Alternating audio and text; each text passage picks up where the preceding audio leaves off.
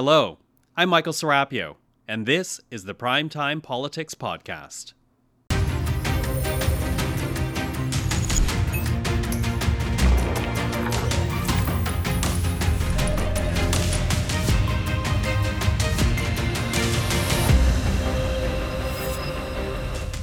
Tonight on Primetime Politics. I think this demonstrates the dangers uh, connected to the ongoing war in Ukraine. No signs of a direct attack, but NATO still blames Russia for the deaths of two Polish nationals. We'll speak to a former NATO ambassador about a deadly strike and its implications for the war in Ukraine. Also, everything we discuss is then leaked to the paper, that's not appropriate. admonishing the Prime Minister. The Chinese president takes issue with Justin Trudeau's decision to share details of an earlier conversation. And and we got him to stop taking advantage of our country. He's running again, but have U.S. Republicans moved on from Donald Trump? This is Primetime Politics.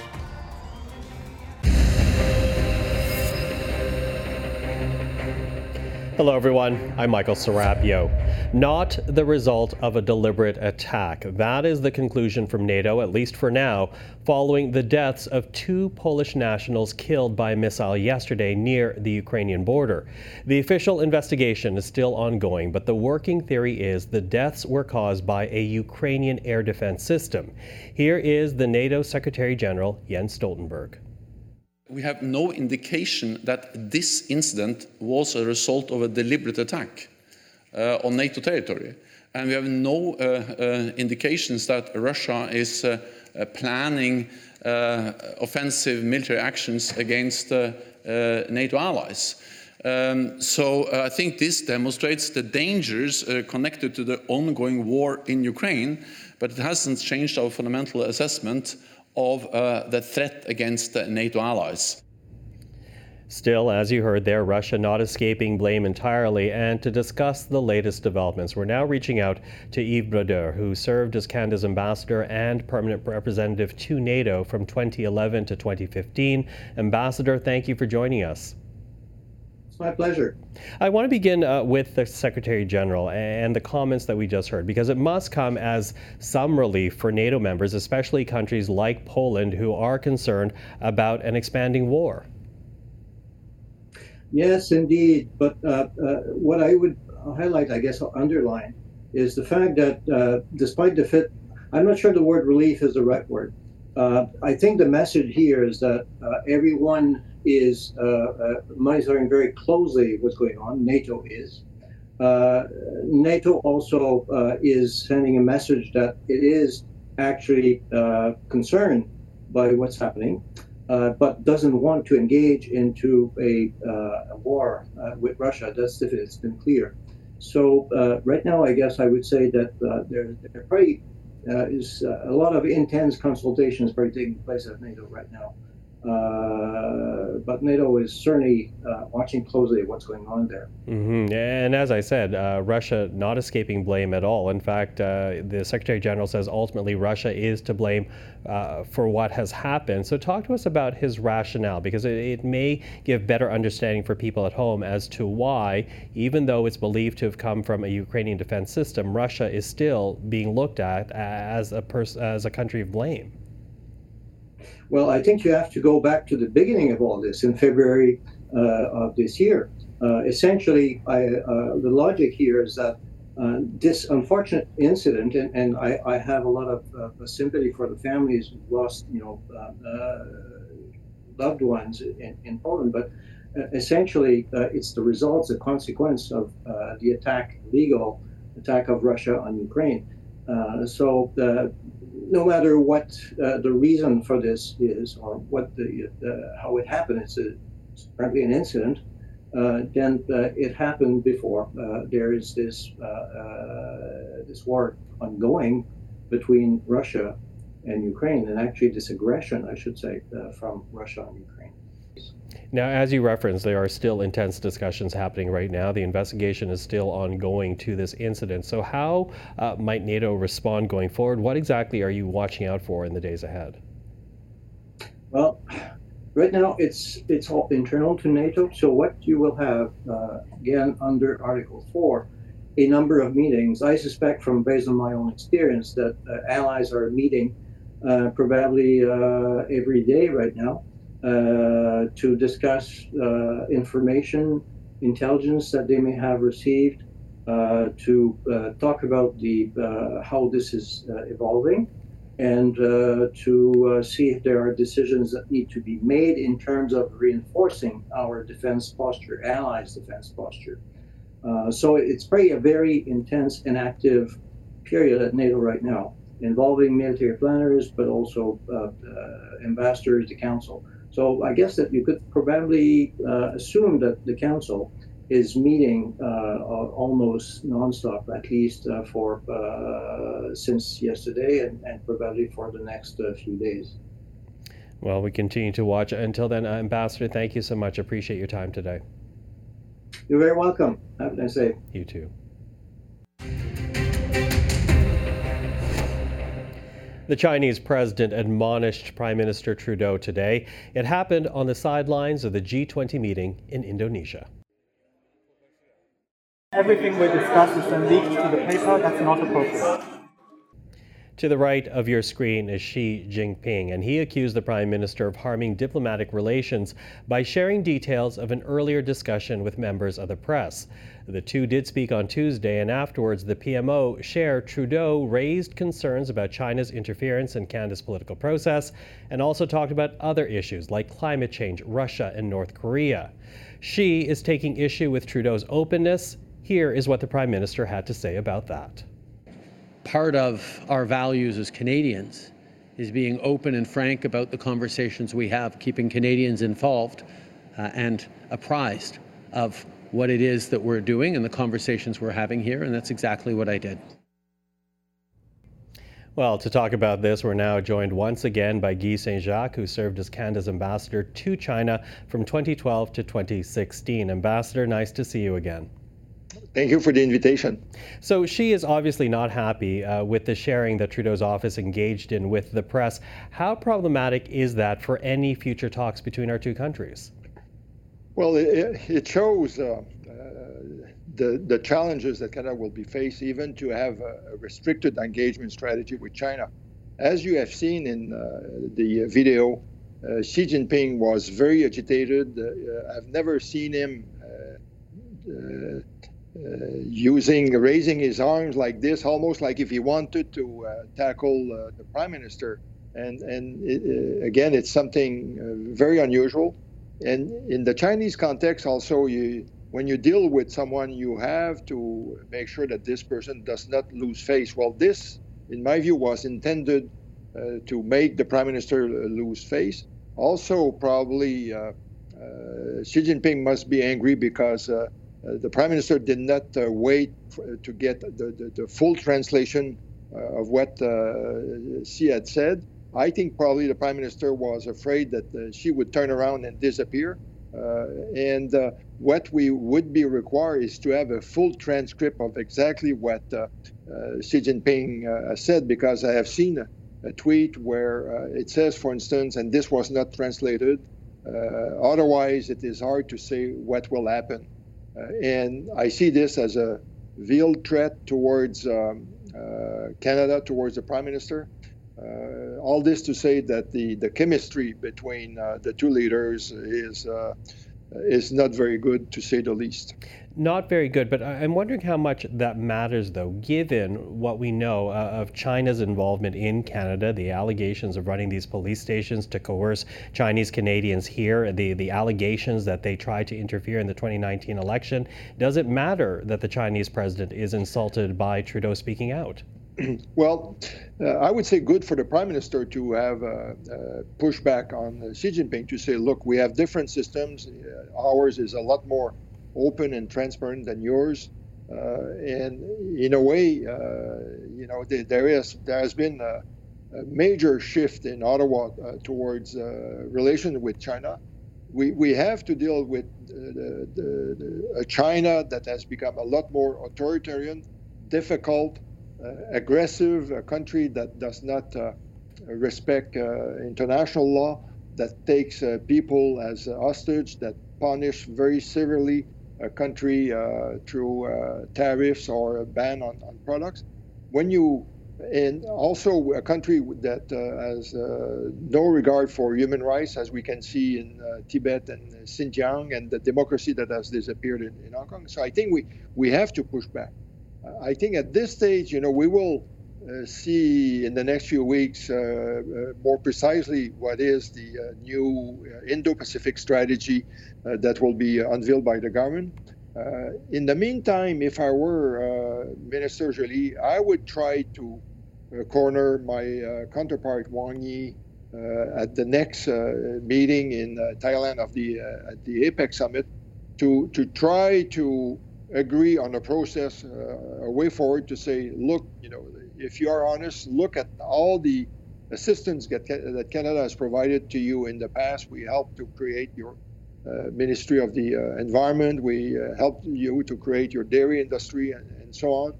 Uh, look at all the people to people exchanges. We have to sit down and try to map out where we can work together. But even that, I think, will be very difficult. Mm-hmm. You know, as Canada tries to deal with this, as you say, difficulty, it was interesting to, to see that Joe Biden, the U.S. president, did meet with Xi in Bali. He had far more formal meetings. And he says that the U.S. and China can work together. Does that guide or limit in any way how Canada can move forward with the People's Republic?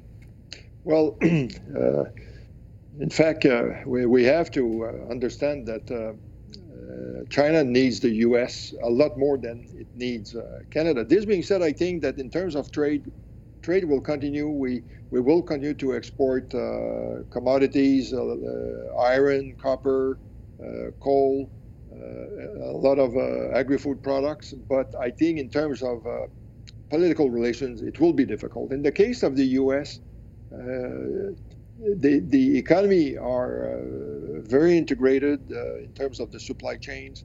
Uh, China needs technology uh, from the U.S. They need the, the, the American market, and so uh, it's a superpower. And uh, China is not in a position right now to challenge the United States. So they, they have to compromise. And the reason why Xi Jinping agreed to meet with President Biden is that he knows that he has lots of problems to deal with. The, the Chinese economy is not doing well. There is uh, more COVID cases every day. So he has to limit the number of problems that he has to tackle. And he knew that he had to uh, resume uh, somewhat uh, the, the relationship. It, it's not the case uh, with Canada. In the case of Canada, we, we have, I don't think we have anything that uh, China needs desperately from us. Mm-hmm. Well, we continue to watch the situation. Ambassador, always good to speak with you. Thank you for this. Thank you very much. To the Public Order Emergency Commission now, where today government lawyers entered into evidence threats that were made on the life of the Prime Minister and to bring bullets into Canada. These threats contained in emails came to light as the former president of the Canada Border Services Agency was being questioned Take a listen. The first email, which was on February 7th, says, We would like to come to Ottawa to support the protest, and if you want a war on your people, we are prepared to die to stop you. No border of yours will hold us back. Liberty or death, you choose. Um, I take it this is being reported by the BOC because that's a matter of concern for CBSA? Yes. And the second one, which is sent on February 12th, says in the event there is no solution and the Canadian government continues its destructive path, we are prepping to come to Canada to support the people's fight against Canadian government tyranny. We will donate a gallows to the people of Canada to assemble for Justin's hanging. Again, that was a matter of concern for the CBSA. Yes, it was. People were asking for information, particularly on armor piercing Teflon coated bullets and what it would take to import those into Canada. That's not something you see very often at the CBSA, I assume. No. The inquiry is trying to determine if the legal threshold was met for the Emergencies Act to be invoked. We'll continue to track the latest for you right here on CPAC. Canada's inflation rate held steady for the month of October, holding at 6.9%. Now, while that stubbornly high number may be concerning, the finance minister is taking some positive out of it. Take a listen. We absolutely understand that it's really important for our government not to make the Bank of Canada's job harder. Uh, in terms of the data that came out this morning, we now have seen that for four months in a row, inflation in Canada has either been stable or declining, and that's progress. Well, a positive sign or not, the fact that inflation is still well above the Bank of Canada's target range is expected to lead to another interest rate hike in December. To talk about that, we're now joined by Kaylie Tiessen. She is an economist for Unifor, which is this country's largest private sector union. Ms. Teeson, thank you for joining us. Thanks for having me. So, as you, you heard, the, the finance minister is giving a positive spin on the number. What's your take on it? Well, I think we saw, well, we did see that the inflation rate held steady this year and or this month, and just as the finance minister said, we had seen three months of decline before that. That's a really positive sign, particularly given that inflation is the number one concern that we're hearing from from all sorts of people across the economy right now. It's a really good sign, but we need to be doing more to fight inflation. Um, we've seen the Bank of Canada do, Canada do quite a bit. They've used the only tool that they have, but there are so many other tools tools that we could be using. Uh, we'd love to see more of those uh, coming from the government. Well, let's talk about that in a second because okay. you, know, you mentioned the Bank of Canada, and the expectation is, as I said, in December we're looking at another rate hike. When you hear that, what's your concern? I think what we need to do is take a pause. So we've seen four months now where the inflation rate has held steady or declined. We also know that more interest rate hikes could be causing a recession. A recession hurts workers when in fact inflation is not being caused by workers. Inflation is being caused by profiteering, by supply chain issues. Um, so putting all of the pain on workers doesn't solve the problem. And in fact, we should be doing something quite different. So I'd like to see the Bank of Canada take a pause, take a breath, take in a few months more of data, and then make another decision. And let's be clear, let's just connect the dots here. You say it creates pain for workers. In what way does it create pain for workers? Yeah. That might be an obvious question, but I think no. it's worthwhile to, to share. Yeah, absolutely. So if we're trying to slow economic growth, we're trying to slow demand. That's what the interest rate hike does. It makes things more ex- expensive and slows demand. That slows job creation and could create a recession. And a recession, by definition, will put people out of work. So the people who right now are struggling the most because of inflation will actually be will lose their jobs or will not get a job, uh, and that creates a different kind of pain uh, or pain from a different uh, sort of hammer that uh, means that people still can't buy food, they still can't pay their rent, those things. So it's not the solution that we're looking for. Mm-hmm. Not the solution you're looking for. So, what solution are you looking for? Because I, you know, I think part of the, the issue here is, uh, for example, when the federal NDP leader Jagmeet Singh criticized the Bank of Canada, he took a lot of criticism himself for essentially uh, risking political interference in an independent body. Is there not a risk of interfering with the Bank of Canada's mandate by by making these types of demands? So, the Bank of Canada has a mandate to focus on the interest rate, but also needs to consider employment. That's something that was was added into the mandate about a year and a half ago, uh, that they also need to be considering the effect of interest rates on, on jobs. So it's not just about the inflation rate, but also about the, the employment rate. Uh, and they need to be considering that as they're making these decisions.